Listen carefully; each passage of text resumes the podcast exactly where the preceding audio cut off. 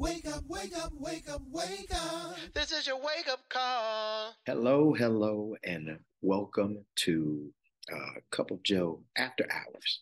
Uh, this is a little bit different. What we're going to do is, you know, this is after the coffee shop has uh, closed, and we're just going to peek in on some conversations on the different on different topics um, that uh, you know that our patrons are talking about. Um, so it hit me, you know, I was uh remember one day I was uh sitting and chilling in the house with family, and my son did something, and and it boom, it hit me. He did something that reminded me of my dad. And, you know, they hit me that my dad is not here. And all these emotions started to flood me, flood uh, my uh, mind, memories, uh, and not not necessarily just the memories, but the what ifs. Uh, what if he was here to see my son graduate from high school, to see him graduate from uh, junior college, and to see him start four year college? And you know, what if he was here to see my daughter? You know, he's met my son. He met my son when he was little, uh, but he never he never met my daughter. He uh, got sick and uh, passed before he could meet my daughter. And so a lot of those memories start to flood because of one thing my son did. I can't even remember what he did, but it reminded me of my dad and, you know, emotions started to hit and uh, I did tear up a little bit. And, uh, you know, that's how grief is. My dad's been gone. Whew. My daughter is around 13, 14, I always lose track uh, after they turn 10, right? Uh, that's me. Um, but so he's been gone for a while now 12, 13 years, 14. But those emotions still hit hard. Um, and again, it's mainly the what ifs. It's mainly the the memories that I'll never get. You know, I'll never get to uh, go into business with him like we were planning to do. And, you know, what makes it worse is that we just started to have a relationship. I didn't grow up with him. Um, uh, he was estranged. And um, so I grew up without him in my life. And, you know, he had kind of turned the corner on his life. Um, and we were starting to have a relationship, me and my dad my dad and my uh, brother and my sister, and it it just really hit hard, um, uh, and it kind of reminded me of the. I'm not old, y'all, but I because I played sports and I played a little football in high school. Uh, arthritis tends to flare up uh, my shoulders and everything when it rains. When it rains, arthritis starts to flare up and the pain starts to hit. And that's what grief hit me like. It was like when it rained. Uh, whatever my son did was something that happened when it rained. You know, uh, it was a when it rained moment. When it rained, the pain started to hit, the memories started to flood, the what ifs that I'm not going to get to, because uh, I know he would have been there to uh, cheer my son on. I know he would have been there um, uh, at at a few plays. Uh, I know, he, you know, he would have uh, just. But my dad has this this this this sense of just popping up, and it was like, um, it's very inconvenient time. We are about to leave and go out of town. If that's all right, we'll stay at the house. Nah, you can't do that. But anyway, uh, and then he'll he read he he know how to read people well, so he you know what, I'm not gonna pop up next time. And then he'll do this little laugh. like I call it Barney Rubble laugh. But see, those memories just flood, you know, and the memories that I don't have, like I said. And it made me think of, you know, it's too long for a post. So I said, let me podcast about it. And I uh, was chilling with my uh, herbal tea in the uh, coffee shop. They let me stay because I host. they let me stay a while and uh, drink my herbal tea and do a little work. And I just popped in on some conversations and some stories from uh, some other people who are dealing with grief, who, when it rains, a touch, a smell, a fabric, something they see on TV or, or, or something their kids do that remind them of the person that they lost. Um, and uh, I just wanted to share their stories and pray that uh, that this will help some other people that are grieving. Um, want to talk to uh, family uh, and a friend of mine and family. Like I said, um, her name is Ronita. Um, don't y'all take, uh, a listen to Ronita's story? Hi, my name is Ronita, and I have been asked to be a guest on a Cup of Joe podcast. And um, I've been sent a list of questions to answer in regards to the grief. I'm not sure Joseph knew what he was doing when he asked me to open this can of worms, but I'm more than willing to share my experiences uh, with the hopes that they may help someone else someday, or even at least at least validate someone else's feelings when it comes to um, losing someone you love or losing someone. Period. So the first question is, how did losing a loved one first affect you? Um, and to answer that question, I think that the first time that I actually experienced grief and the grieving process was when I lost my best friend um, to a car accident in 10th grade. Um, she and I had been friends since the sixth grade. We had just left elementary school, went to middle school. Um, and you know how elementary schools, there's like more elementary schools than middle schools. So her elementary school and my elementary school merged at our middle school. And we met and we were friends. We hit it off the first day, and we were friends up until she passed away. Um, and I will say that it affected me in a major way. Um, first of all, my mother was out of town um, with her job when this happened, so I didn't have my mom to run to. Um, so I really had to initially sort through these feelings by myself, and that was difficult. Um, I felt lost and confused, as many do, first of all. Um, I was full of questions um, in regards to her death itself. I was wondering, you know, what was the last thing she said before she died? You know, what happened? What's the last thing she remembers? Um, did she feel any pain? Um, what were her last thoughts? Like, what, you know, everybody says my life flashed before my eyes. I want to know I wanted to know what flashed before her eyes uh, before she, you know, ultimately passed away. Um, I wondered, you know, how they say you see a light. I was like, well, did she see a light? Did she walk towards it? Was there anything that would have, you know, kept her on this side? Um, is there anything that I could have done? You know, most of the same feelings that people feel when they lose somebody. You just have this plethora of questions and you just wonder what if or what could have been or what if this one thing would have been different. Um, her accident ended up being with an 18 wheeler on a small back road. So I was thinking stuff like, you know, what if she would have left the house maybe five minutes later or five minutes earlier?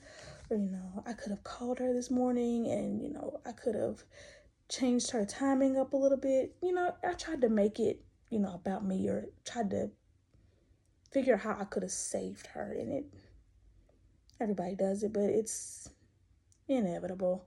Um, we all gotta go, and I've learned that eventually. But um, at that time when I first had to deal with grief, th- those were some of the first things um, that I experienced.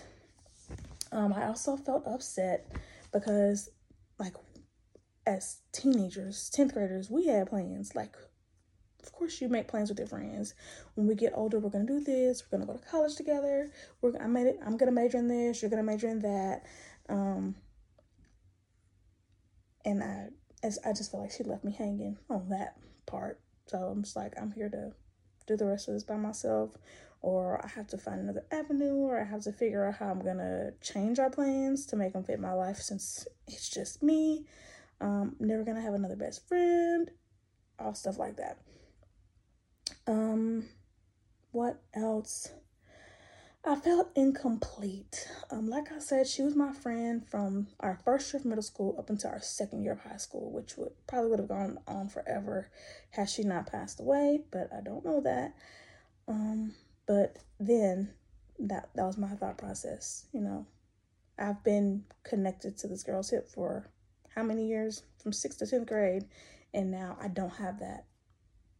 I'm literally missing a part of me. So I had to figure out a new daily routine, a new way of life. Who am I going to call when I have tea?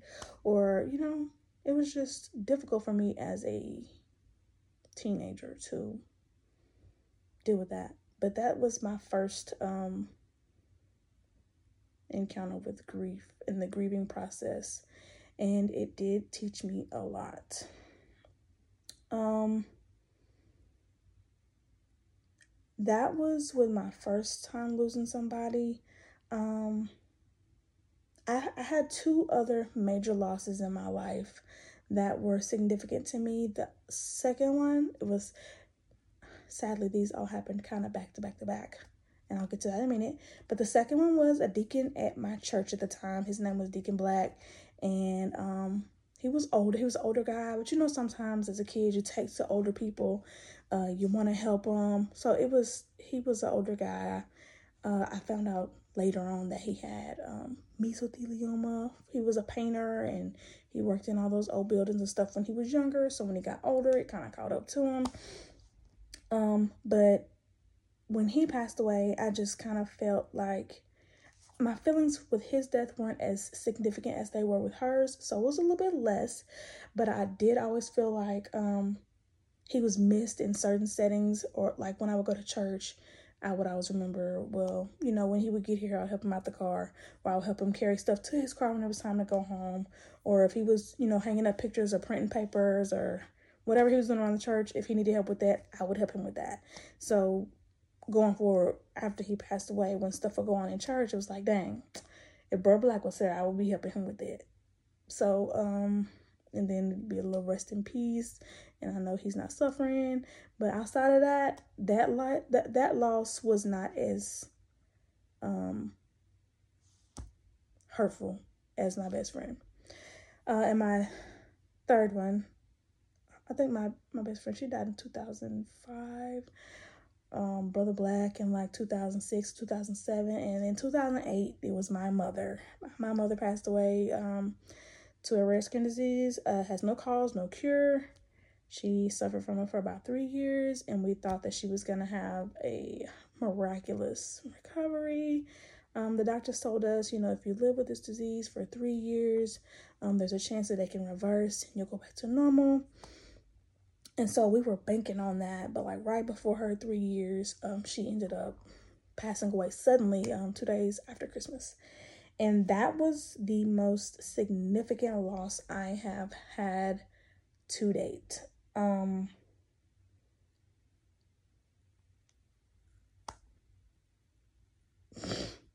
what do you do when your mama die?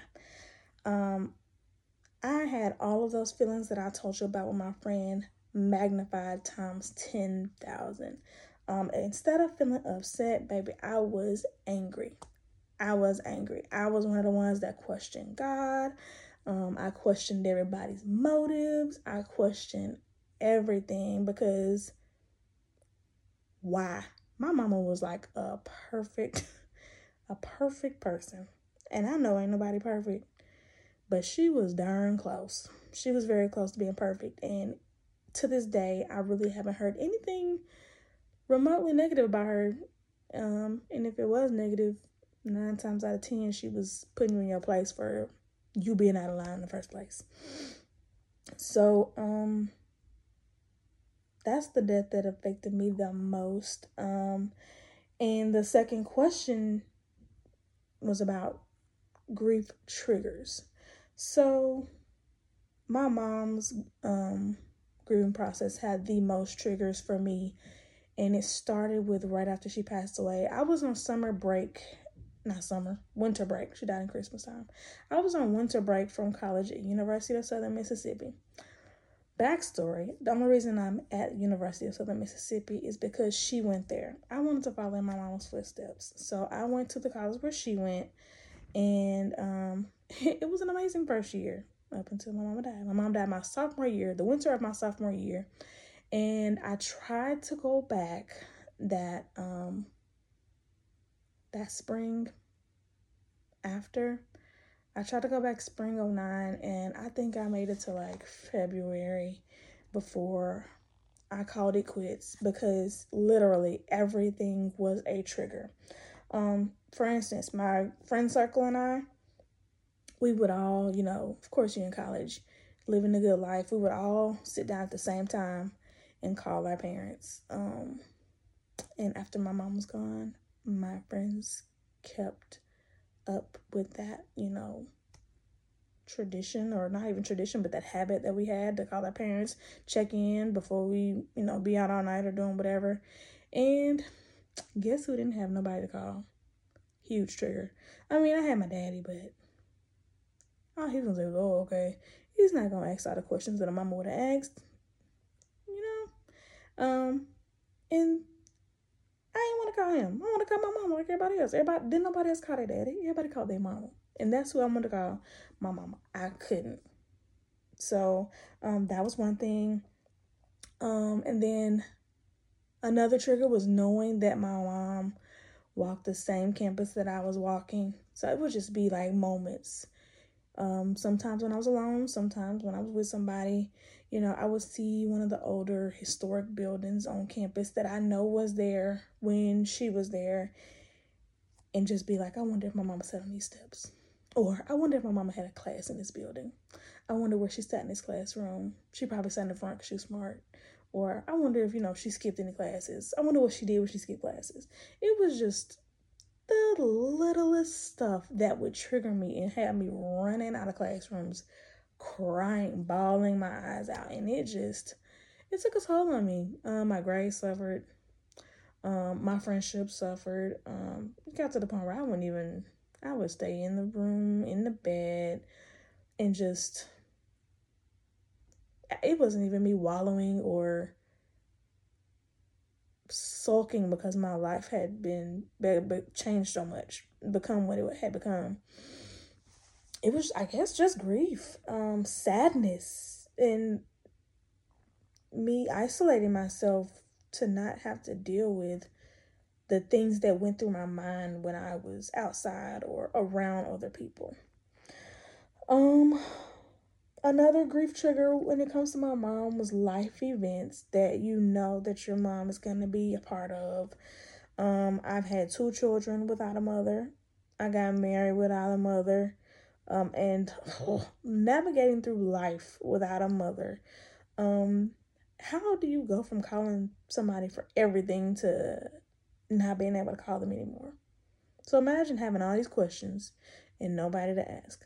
Before you say nobody to ask, I know there are people that are there for me and people that love me and people that don't mind one bit answering these questions. But guess what? I want to ask you. It's it's not the fact that I don't I don't have anybody to ask. I can't ask the person that I want to ask, and um, that's a trigger for me. It's a grief trigger. Um, sometimes I'll shut down. I will get mad because I know I'm not going to get an answer to the question or not the answer that I want. Um, I can get an answer, but it's not going to be the answer that I want. It's not going to be what I know my mom will say because I don't know what she would say. If that makes sense. I just don't know. Um, my kids. Sometimes they're a grief trigger because sometimes they do things, they say things, they make facial expressions that remind me of my mom, and then I end up down this rabbit hole. What would you do if you was to meet your grandkids? Like, how would you, how would you act with grandchildren? How would my mom be interacting with her grandchildren? how would they act with their grandmother? Because if you know my mama, she didn't play uh, with nobody, nobody kids. She didn't play at all. So um, it's just difficult going through life, um, wondering about everything. What would be, what could be, and how would it be? Um, another grief trigger is seeing other people with their moms or hearing other people brag on their moms, um, knowing that I don't have that to do anymore.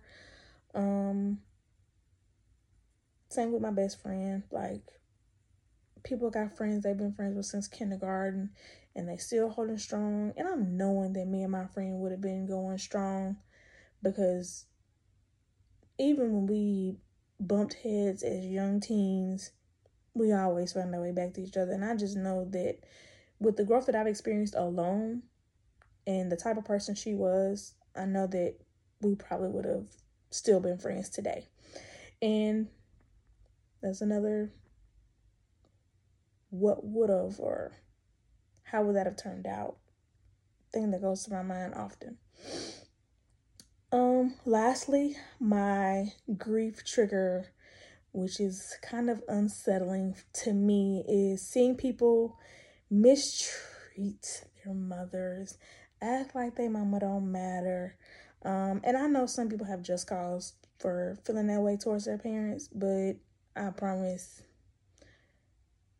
I promise it ain't that big. Um because even seeing people mistreat their parents it sends me into this sort of guilt mode because there were times when my mom was alive when I, which I was a teenager, but I was rebellious. I bucked the system. I bucked her. I talked back. I, you know, I feel like I didn't cherish her when she was alive, and that in itself um, bothers me sometimes, knowing that if I could go back and change anything, everything, I would change it all.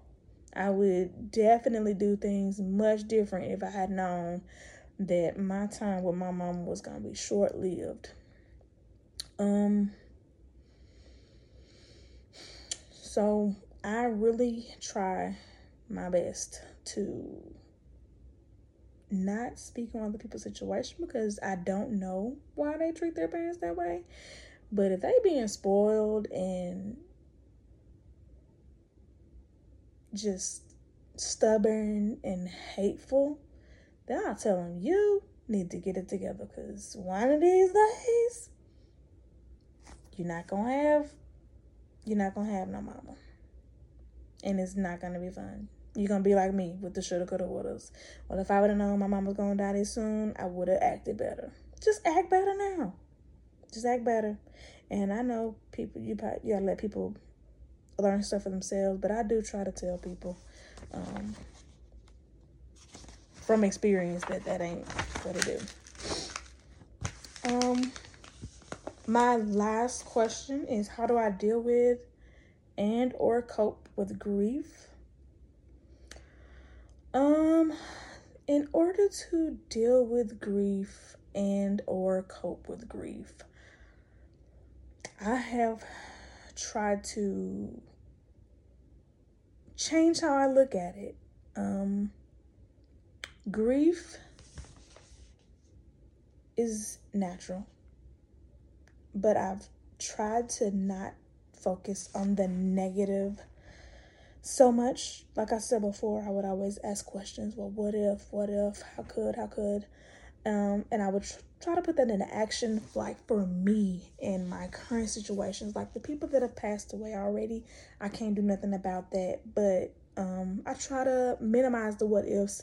If I were to die tomorrow, I try to make sure that nobody would have those what ifs about me. I try to live my life in a way that when I do pass away, whether expected or unexpectedly, everybody that I love and that loves me would be at peace with my passing because I know how it is to not be at peace with someone's passing, whether it be because I didn't get to say what I wanted to say last or if um it's because I know I treated them horribly when they were alive and I probably shouldn't have, but now that they're gone, I can't do anything about it.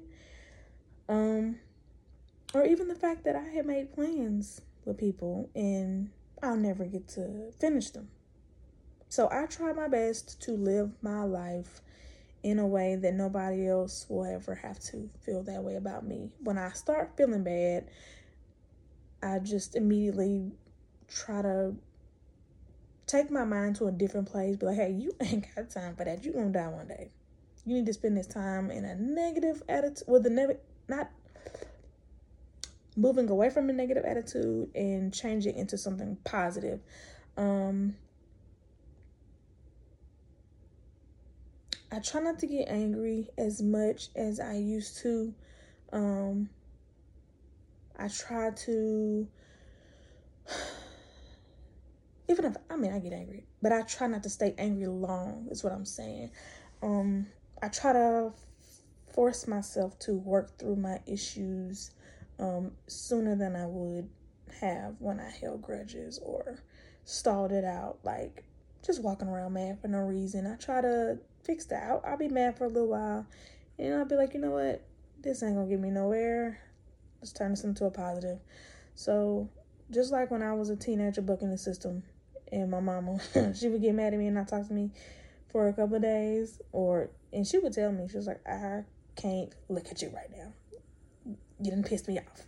Like I can't look at you right now. So I try not to do that with my kids because looking back on me as a kid, that's one of the things. Like I made her so mad that she couldn't look at me when I should have been, you know, trying to love her or make it right. Like we went to we, that was two days wasted because I did something I have to do.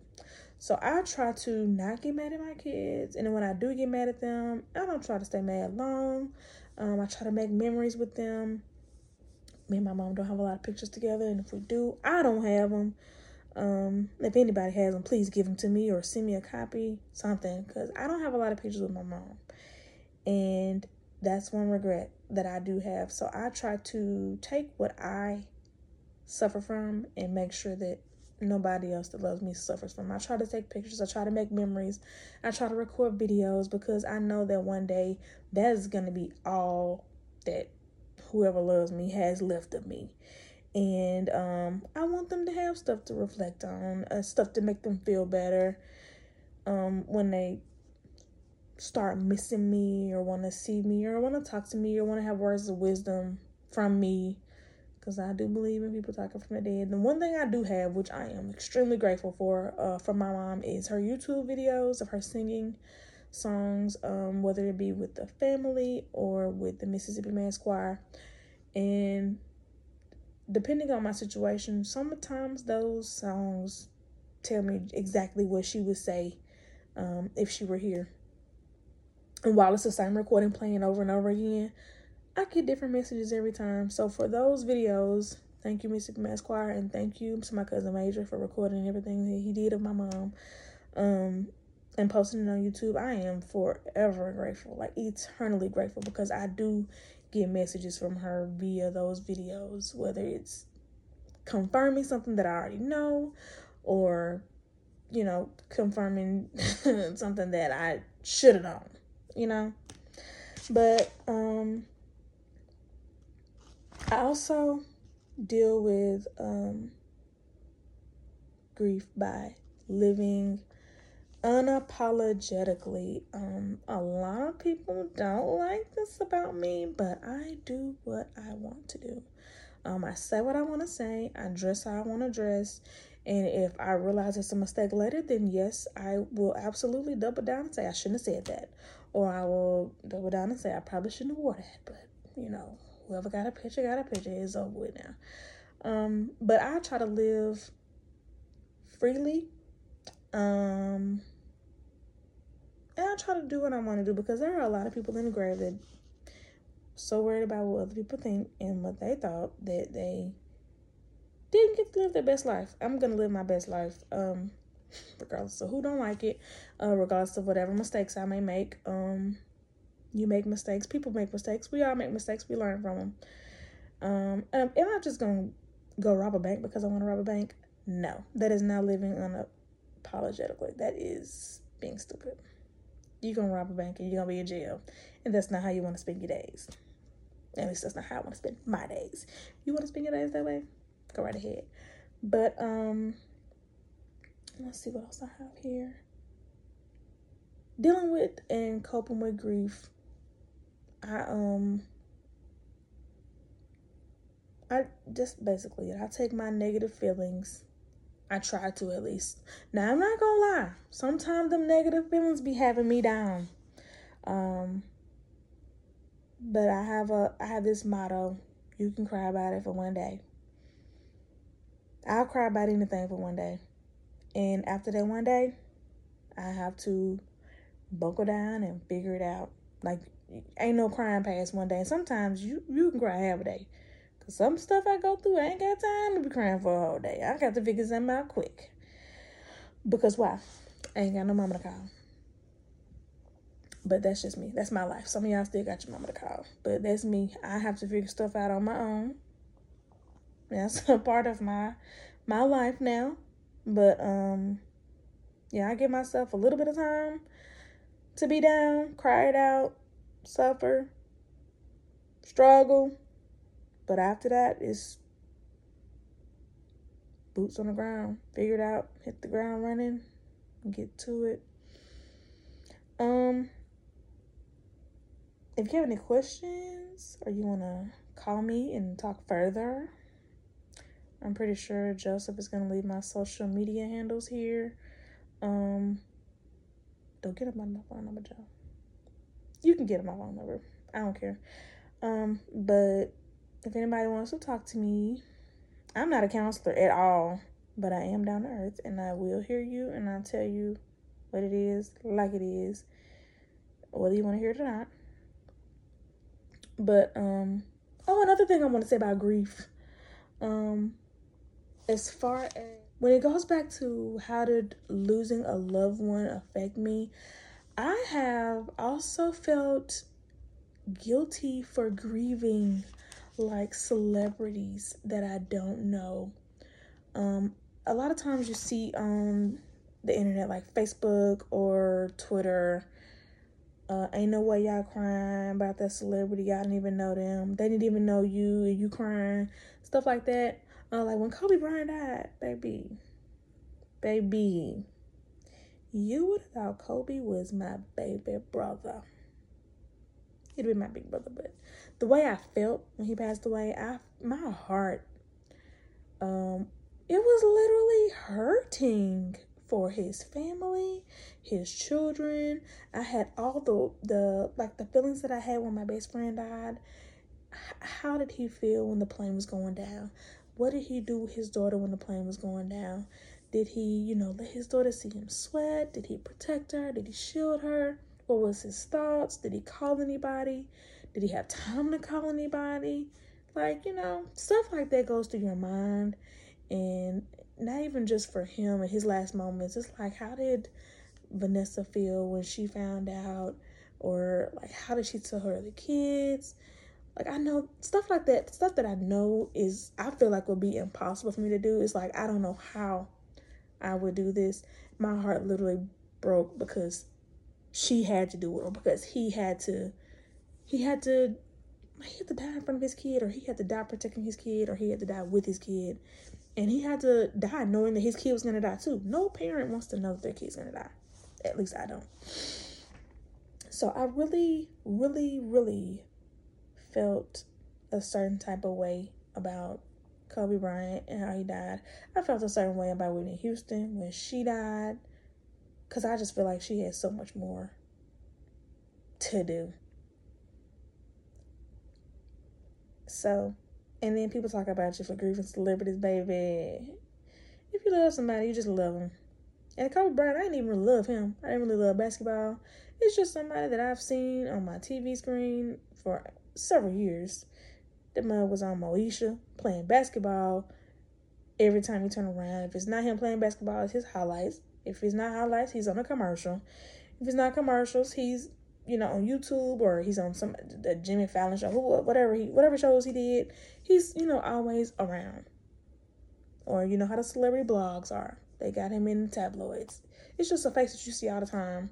And then you just all that stuff comes, you know, coming back, and you realize how much he loved his daughters and how much they got to be suffering now that he's not here, or the one that he died with. You know, he was close to her and I just don't know. But yes, I did cry. I cried a lot. Matter of fact, I, I feel like I have a little PTSD from when Kobe Bryant died because, um, for one, I have a photographic memory and I remember vividly I was sleeping. I worked night shift and I was sleeping the next day and the TV was on in the background. I could still hear the song that my daughter was watching, one of them YouTube shows that you put on to keep them busy while you sleep. Uh, I remember that song that was on.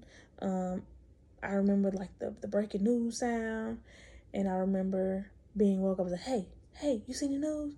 Kobe Bryant dead." And I remember being like, you know, Krusty Krab, uh, Mr. Crab meme where he's in the in the spiral. I was like just confused and in days, not believing it until it's confirmed. I remember I just it just all replays over and over again. Um so you can definitely grieve people you don't know. 9 9 11, lots of grief. Um, I was in doggone middle school. But just to know that all those families were disrupted because somebody wanted to terrorize America was enough to grieve about by itself. Enough to grieve about by itself you can definitely grieve people you don't know. So, and that's another thing that I want to talk about when how grief affects you. Because sometimes you, you ain't got no connections. And I understand why people, some people, some people be nosy. But there are some people that go to funerals like in support of other people and they end up crying harder than the person that they're there to support. Just because, you know, grief. You can you, you can have your own memories flooding back to the last funeral you were at or to thoughts of somebody that you love that passed away and you remember how you were when you had to go through this, you could be crying for your friend and crying for yourself at the same time. Grief is crazy, baby. It will hit you when you least expect it. It hits you when you ain't even trying to grieve. It just be like this sometimes. Um, I'll never forget. I went to the movie theater to see Best Man Holiday. And child, when Mia died, all of my feelings from when my mama died just flooded back. She died around Christmas. My mama died around Christmas. She died from illness that didn't have a cure. My mama died from illness that didn't have a cure. And it just, it hit me. That's the grief trigger. There go another grief trigger. Stuff that just reminds you of your situation and how you felt when you were going through it. Hit you like a ton of bricks and ain't nothing you can do about it. Cried out but not for long. Uh, you cry it out, you shake it off, and you just make sure that ain't nobody crying about you all the time. That's pretty much all I gotta say. Um, Joe, I know you're probably gonna cut this up, but um, another thing that I want to say that has helped me with grief and the grieving process is working as a hospice nurse. Um, working as a COVID, working as a nurse during COVID was very, very um, hard on me um, because when I went to nursing school, I went with the intentions on saving lives and success stories. And even then, I knew, you know, you're going to lose some because everybody's just not going to make it. But when COVID hit, baby, everybody was dying and it was tough people my age, younger, older, with no health history, no trouble ever in their life health wise, coming in the hospital and not leaving out. And that was when there were no visitors. Uh, doctors weren't going in rooms. Housekeeper wasn't going in rooms. Cafeteria ladies wasn't going in rooms. It was literally the nurses and the patients. So I doubled as a nurse and a therapist. I had to listen to all the shoulda, coulda, wouldas, the last dying wishes, the last minute advice, people asking me, I'm I'm gonna die, aren't I? You know, it's just a lot. So much to the point where I made the decision to go work in hospice because I felt like if people are going to die anyway, I want to go where they're supposed to die. That's how bad it got for me. I it was it was awful. Um but once I started working as a hospice nurse, um I learned that you can die. Matter of fact, you gonna die. Everybody gonna die. You gonna die, I'm gonna die, he gonna die, she gonna die we gonna die. Everybody gonna die. Um, and it's just it's the fact that death can be just as beautiful as birth if you allow it to be. A lot of people are in denial about their family members dying because it could be your mom, it could be your brother, it could be your last family member, it could be anybody, but people usually are in denial and they want to do everything they can to save them, even after the doctors have told you that there's nothing you can do to save them. And um, some people get it and they'll put their family members on hospice. Uh, hospice has lots of benefits that are very helpful in making sure that your loved one is comfortable. Um, had I known about hospice when my mom was in her situation, she most definitely would have been on hospice. She would not have died in an ICU room alone, hooked up to machines, um, people pounding on her chest and shooting medications in her veins fast as they can for minutes at a time. Uh, as a nurse now, I know breaking a rib. My mama would not have had broken ribs in her last moments if I had known then what I know now. Um, she would have died a dignified death, surrounded by loved ones, um, like she should have, because she lived a good life. She lived a dignified life, and she should have died that way as well. And there are a lot of people that deserve to die a dignified death. Um, we're just too selfish to let them go. So, the more people that realize that death can be just as beautiful as birth, um, the better. If you have questions about that, you can call me too. Uh, inbox me, text me. If Joe give you my number, you can inbox me. Um, I answer most of the time. But anyway, that is all that I have for today. It's about 35 minutes long. Joe gonna cut me off. But um I appreciate you listening to me and I hope you invite me back on the podcast. I'm gonna do better next time. I was a little slow this time. But thank you. Talk to you later. Bye. Awesome story. Awesome story. Thank you, Ronita, for sharing your experience, sharing your wisdom and your insight. Uh, and I'm not getting your number out. I will probably I will probably tag your socials uh, um, for those who uh, want to talk. She's a great person to talk to. Uh, something that really stuck out uh, is about navigating life without. I think I talked about that. Um, and you can't ask the person that you want to ask because you know you would get her answer. You know you would get your mom's answer that was that was powerful, you know, because we look at that. Well, if you need anything, I'm here, but you're not the person that I want to talk to. And that's a part of the grieving process. And so it's not people, you know, so I'm learning, you know, not to force the hand of people to uh, uh, to move on and live and do this and do that and I'm here for you to talk to and blah blah blah they may not want to talk to me, and that's okay. That was that was powerful, Ronita. Thank you, thank you, uh, thank you. another thing she said that really stuck out is um, it's okay to grieve others. That's a part of the grieving process. Even people that you don't really know. You know, on my thing, and I'm not trying to take away from uh, Ronita. Just I'll say this, and then I'll be done. Is The same way when Prince died, because I'm a music person, you know, you would have thought he was part of the family. Prince and Michael Jackson, those were musical giants to me. And Andraé Crouch. Those three, to me, uh, I grieved them like they were part of the family. I know, I know, we're, we're about to close, but I grieve them like they were part of the family. And it's okay. That's okay. But wow, powerful story. Powerful story. Y'all stay tuned for part two of this conversation when it rains. Joseph Moore, we we have a whole uh, few, a whole lot more, few more conversations we want to uh, sneak in, listening, and ear hustle.